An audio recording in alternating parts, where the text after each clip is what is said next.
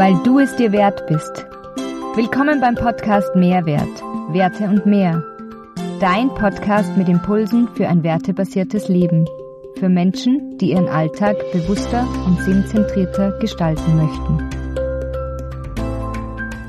Vertrauen ist wie ein Blatt Papier. Wenn es mal zerknüllt ist, wird es nie wieder perfekt sein. Hallo, schön, dass du heute beim Mehrwert Podcast mit dabei bist. Mein Name ist Katharina Thalhammer. Ich bin Lebens- und Sozialberaterin in Ausbildung unter Supervision, Shiatsu-Praktikerin und Yogalehrerin. Ich nutze das Zusammenspiel genau dieser drei Elemente, um Menschen ganzheitlich, darunter verstehe ich persönlich, auf den drei Ebenen Seele, Geist und Körper zu begleiten, ein werteorientiertes Leben mit Sinn gemäß ihrem Potenzial zu führen. Heute ist es wieder mal Zeit für eine Solo-Tune-In-Folge zum Wert Vertrauen. Und Solos finde ich cool, aber ich habe da so eine spontane Idee geboren, und zwar, dass ich gerne mal ein neues Format ausprobieren möchte. Und deshalb freut es mich heute ganz außerordentlich, dass sich mein lieber Ehemann Gerhard dazu bereit erklärt hat, mit mir gemeinsam die Tune-In-Folge zu hosten und zu sprechen und euch da ein paar Inputs zum Thema oder Wertvertrauen zu geben.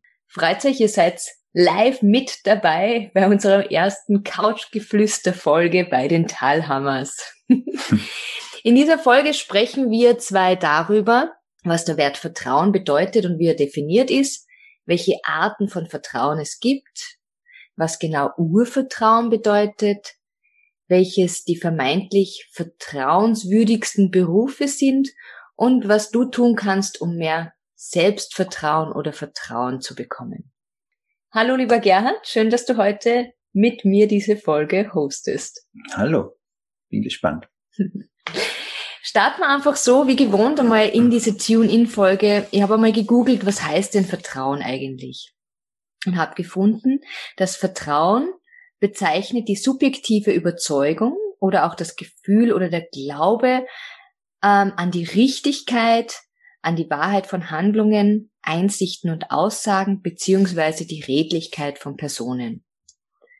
Und Vertrauen kann sich auch ähm, auf einen anderen beziehen oder auf das eigene Ich. Das ist dann das Selbstvertrauen. Wenn ich dir jetzt fragen würde, was, wie, was verstehst du unter dem Wert Vertrauen? Was ist es? Ja, ich glaube auch, dass ganz wichtig ist, dass man eben unterscheidet und das Selbstvertrauen und eben das, so das Vertrauen in sich selbst und, und, und seine Fähigkeiten, dass man es schaffen kann und das Vertrauen in andere Menschen. Mhm. Und grundsätzlich sind das, sind das zwei verschiedene, ganz zwei verschiedene Sachen, kehren aber doch irgendwie zusammen. Ich glaube, beim Vertrauen in andere Menschen ist ähm, ja, hängt es einfach ganz stark davon ab, was man für Erfahrungen gemacht hat mit dem jeweiligen Menschen. Und ja, wenn man zum Beispiel mal angelogen worden ist, dann ist natürlich sehr, sehr schwierig, dass man den Menschen nur vertraut. Und da braucht schon sehr viel, dass, also, dass man der erklärt, ähm, ja, dass das irgendwie ganz eine blöde Sache war und es gibt immer, vielleicht immer komische Umstände und da kann man das Vertrauen vielleicht wieder kitten. Aber ist natürlich nicht so leicht. Wenn man zweites Mal angelogen wird, dann ist, glaube ich, wirklich schon sehr, sehr schwierig. Aber was, glaube ich, wesentlich ist und was dann doch wieder zusammenhängt mit, mit dem Selbstvertrauen, ist, wie man dann mit anderen Menschen umgeht. Gerade in einer Beziehung, wenn man vielleicht, wenn es dann Vertrauensverlust gegeben hat, wie geht man in eine neue Beziehung und ist man da quasi dann ist man da von Haus aus schon misstrauisch, mhm. weil man mhm. vorher angeklungen worden ist. Das ist, glaube ich, das Wesentliche. Und da, glaube ich, kommt es wieder ganz, ganz viel drauf an, was man für Selbstvertrauen hat, weil ähm, ich glaube, man ist misstrauisch, weil man, weil man nicht verletzt werden will. Grundsätzlich, wenn man mal angeklungen worden ist, das ist natürlich für sie, für sie scheiße an und man ist verletzt und, und, und gekränkt. Und ich glaube, damit man das vermeidet, dass dann vielleicht sowas nicht mehr passiert, ist man vielleicht von Haus aus misstrauisch. Und das ist halt ganz, ganz gefährlich. Wenn ich aber weiß, ähm, wenn ich so viel Selbstvertrauen habe und in meine Fähigkeiten, ich kann alles schaffen im Leben, egal was kommt, dann glaube ich, kann ich immer wieder mit anderen Menschen immer wieder bei Null starten und dem grundsätzlich einmal vertrauen. Es ist ein bisschen so eine Grundhaltung, mal ein bisschen mit Vertrauensvorschuss reingehen und ähm, ja, dann schauen, was kommt.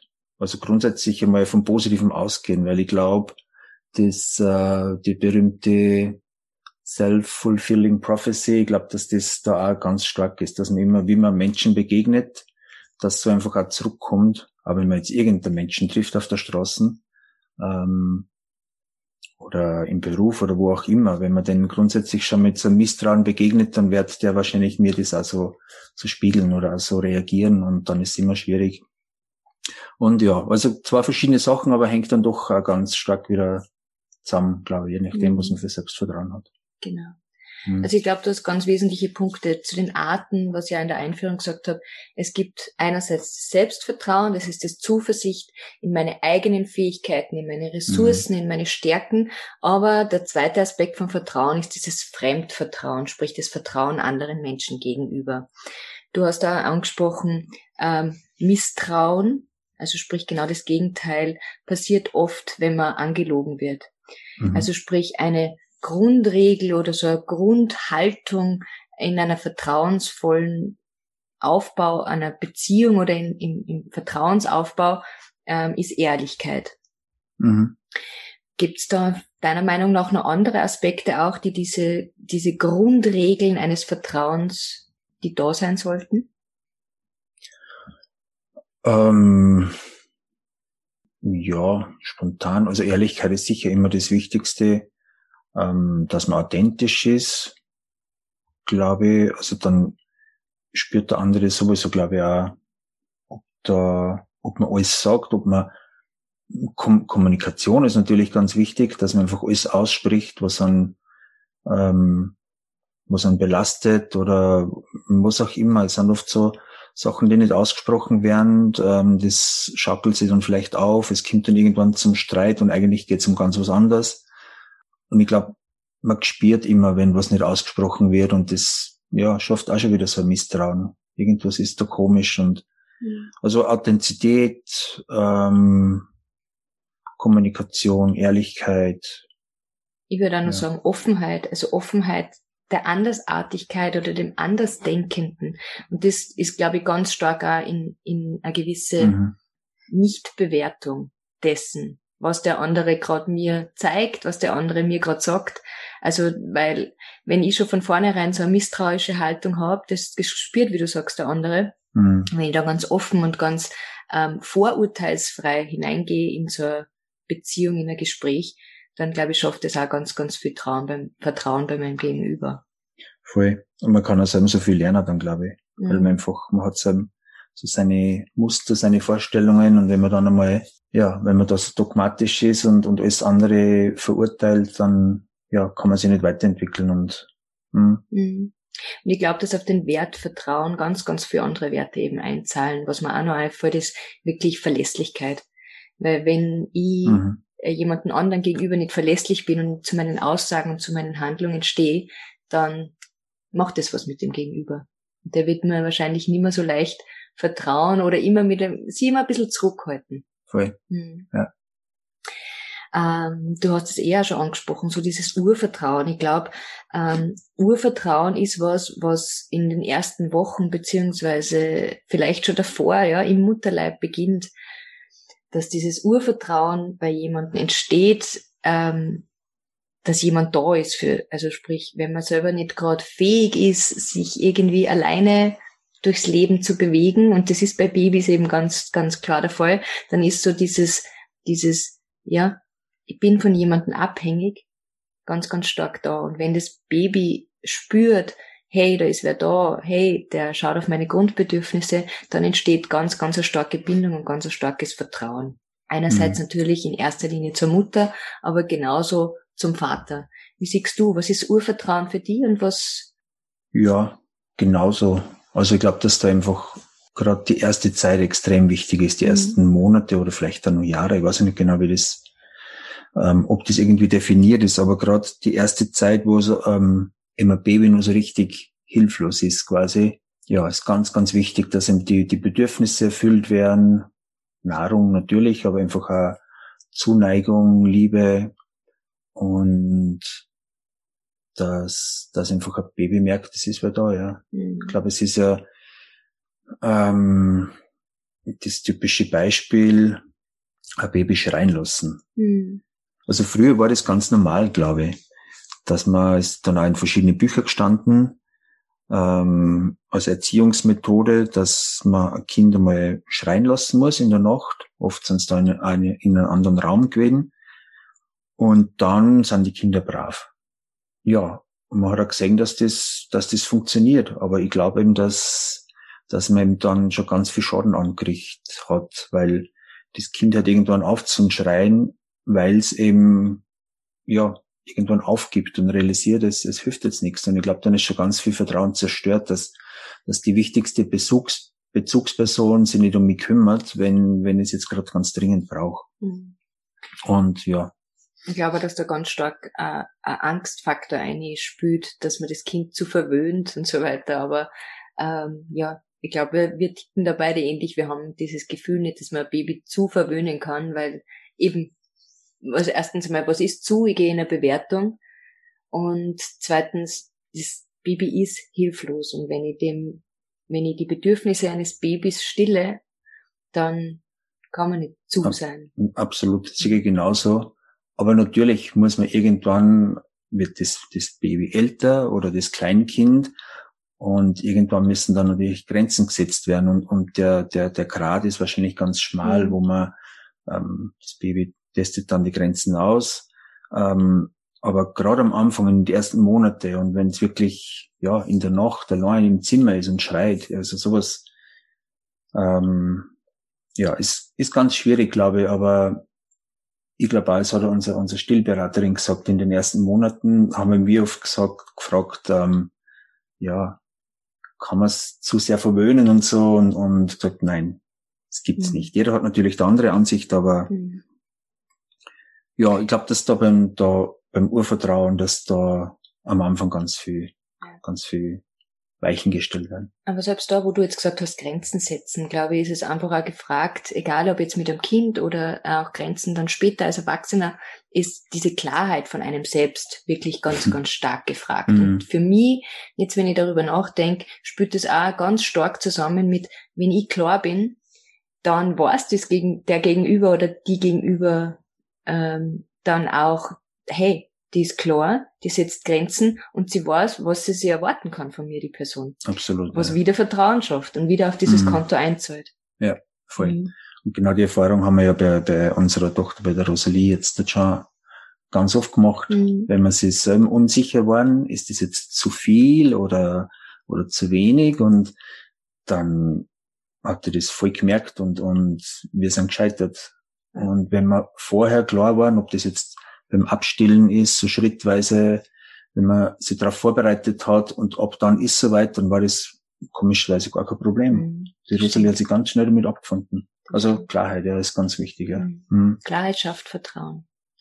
Stimmt eigentlich. Ja. Apropos, wenn ich jetzt da so auf Vertrauen, ich habe auch in der Recherche im Vorfeld ein bisschen geschaut, ähm, was zu dem Thema passt und bin dann auf eine ähm, Studie gestoßen, wo man gefragt hat, welchen Leuten, sprich auch welchen Berufsgruppen vertrauen denn die Menschen am meisten? Mhm. Und es war ganz spannend, nämlich so ganz oben stehen Feuerwehrleute, Piloten, Krankenschwestern, äh, Krankenpfleger, die sind ganz, ganz in der Top, im Top-Ranking oben. Und dann ganz unten kommen so Berufe wie Autoverkäufer, Versicherungsmakler und Politiker sind wirklich, die führen mehr oder weniger die Liste mhm. von unten an. Ähm, ich erinnere mich da auch ganz stark daran, ähm, an, an einem Vortrag vom Hirschhausen, wo es genauer um das gegangen ist, wo er auch aufgezeigt hat, dass eben Krankenschwestern, Krankenpfleger vom, ähm, ja, von der, vom Wahrnehmungsgrad ganz, ganz oben im Vertrauen angesiedelt sind und Politiker waren ganz unten und er hat gesagt, aber wenn man sich das jetzt mal anschaut mit dem ähm, Verdienst, ja, oder was diese Menschen verdienen und was dann für Geld dahinter steht, dann ist das ganz oft wirklich gespiegelt. Genau, umgekehrt. Mhm. Mhm. Ist traurig. Ja. Wenn man jetzt nochmal auch zurückgeht zum Vertrauen und wenn dieses Vertrauen, so wie ich am Anfang auch gesagt habe in der Intro, wenn das, das Vertrauen ist wie ein Blatt Papier und wenn es einmal zerknüllt ist, dann wird es nie wieder ganz perfekt sein. Ich glaube, ähm, das so passiert auch vielen Menschen. Wir sehen das selber in unserer Praxis, wenn die Menschen kommen und einfach das Selbstvertrauen ähm, ja da zerrüttet ist. Wie würdest du jemanden einen Tipp geben, wie man sein Selbstvertrauen oder Vertrauen auch in andere Menschen wieder bestärken kann? Man grundsätzlich auf, auf Stärken fokussieren ist, glaube ich, immer wichtig und immer gut, dass man mal rausfindet und rausarbeitet, was kann man denn eigentlich gut. Aber ganz wichtig finde ich, ist, und da hat, glaube ich, jeder Bedarf, einmal rausfinden, was sind denn so die negativen Glaubenssätze, die, die, die gespeichert sind.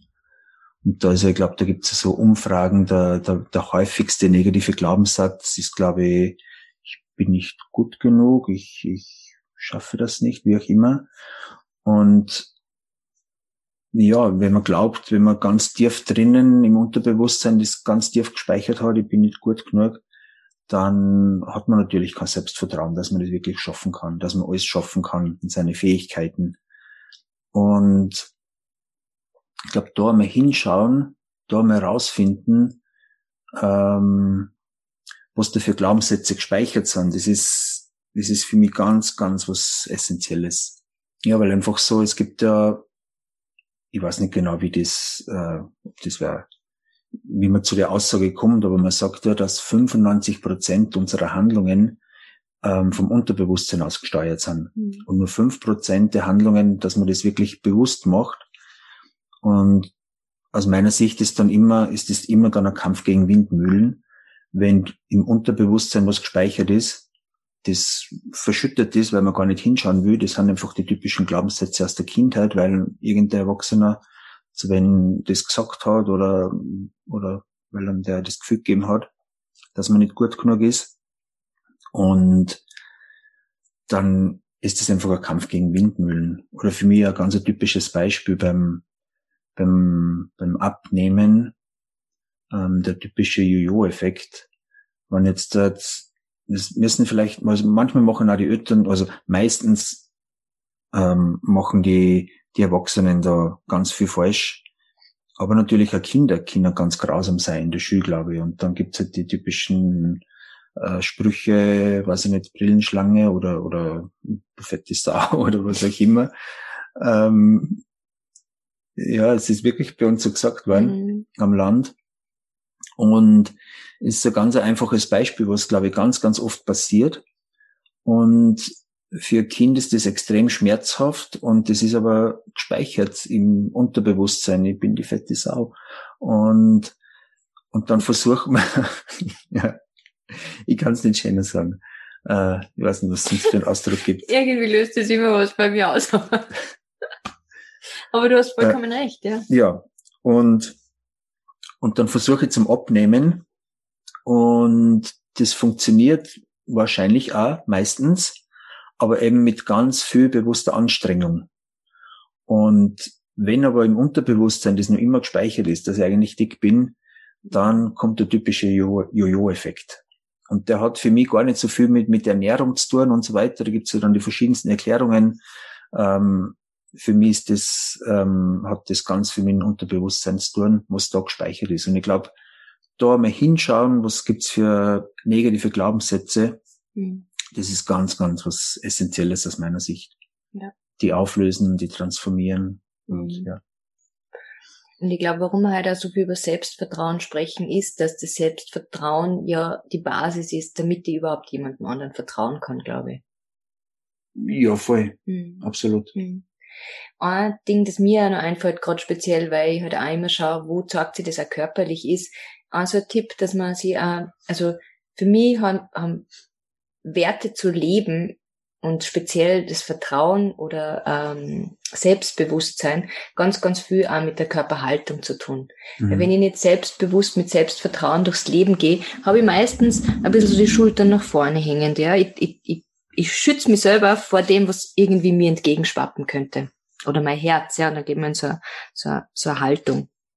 Und ich glaube, da ist es ganz bewusst, dass man sie ähm, bewusst macht und achtsam durchs Leben geht, man nimmt in so eine Haltung ein und dann speziell dagegen wirkt. Also wirklich sie einmal ähm, hüftbreit hinstellen und hüftbreit hast nicht so aller John Wayne, ja, sondern wirklich hüftbreit hast, wenn man die beiden Fäuste aneinander gibt, das ist hüftbreit. Und wenn ich diese beiden Fäuste aneinander zwischen meine Füße stelle, dann heißt es hüftbreit. Also ein bisschen weiter auseinander, einen kräftigen Stand kriegen, den Popo anspannen, den Bauch anspannen, die Brust nach vorne, nach oben richten, die Schultern leicht zurückziehen, dass ich wirklich ganz einen kraftvollen Stand auch habe und so durchs Leben gehe. Und wenn ich dann mhm. merke, okay, ich, ich gehe wieder in so eine Haltung, das kann auch sein am Anfang, dass man sich einen, einen Timer einmal in der Stunde setzt, ja, und dann, ah, ganz bewusst achte ich jetzt auf meine Haltung. Oder ich habe eine Uhr und immer wenn ich auf die Uhr schaue, schaue ich gleichzeitig, ah, wie ist meine Körperhaltung? Und ich glaube, das macht auch ganz viel aus. Also sprich,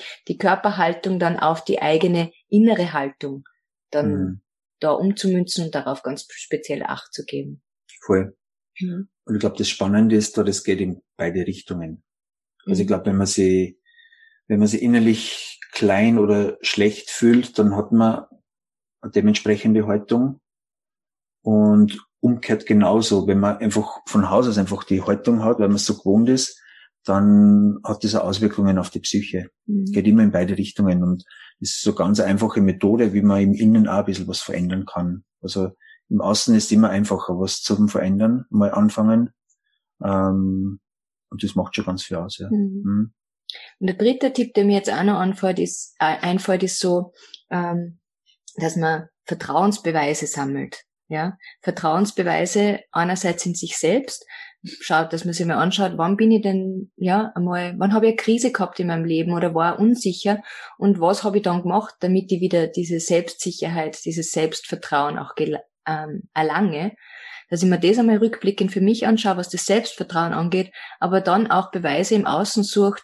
Ähm, ich weiß, dass das Vergleichen nicht gut ist, aber in dem, in dem Fall wirklich so positive Vergleichspartner sich sucht, ja, wo ich, wo ich diesen Wert auch sehe im anderen. Wo siege ich, wo jemand für mich Vertrauen ausstrahlt und mir dann den als mein Vorbild oder als mhm. Vertrauensbeweis Vorbild auch hernehme. Mhm. Das kann man auch gut schaffen über, wenn man Biografien liest von Menschen zum Beispiel.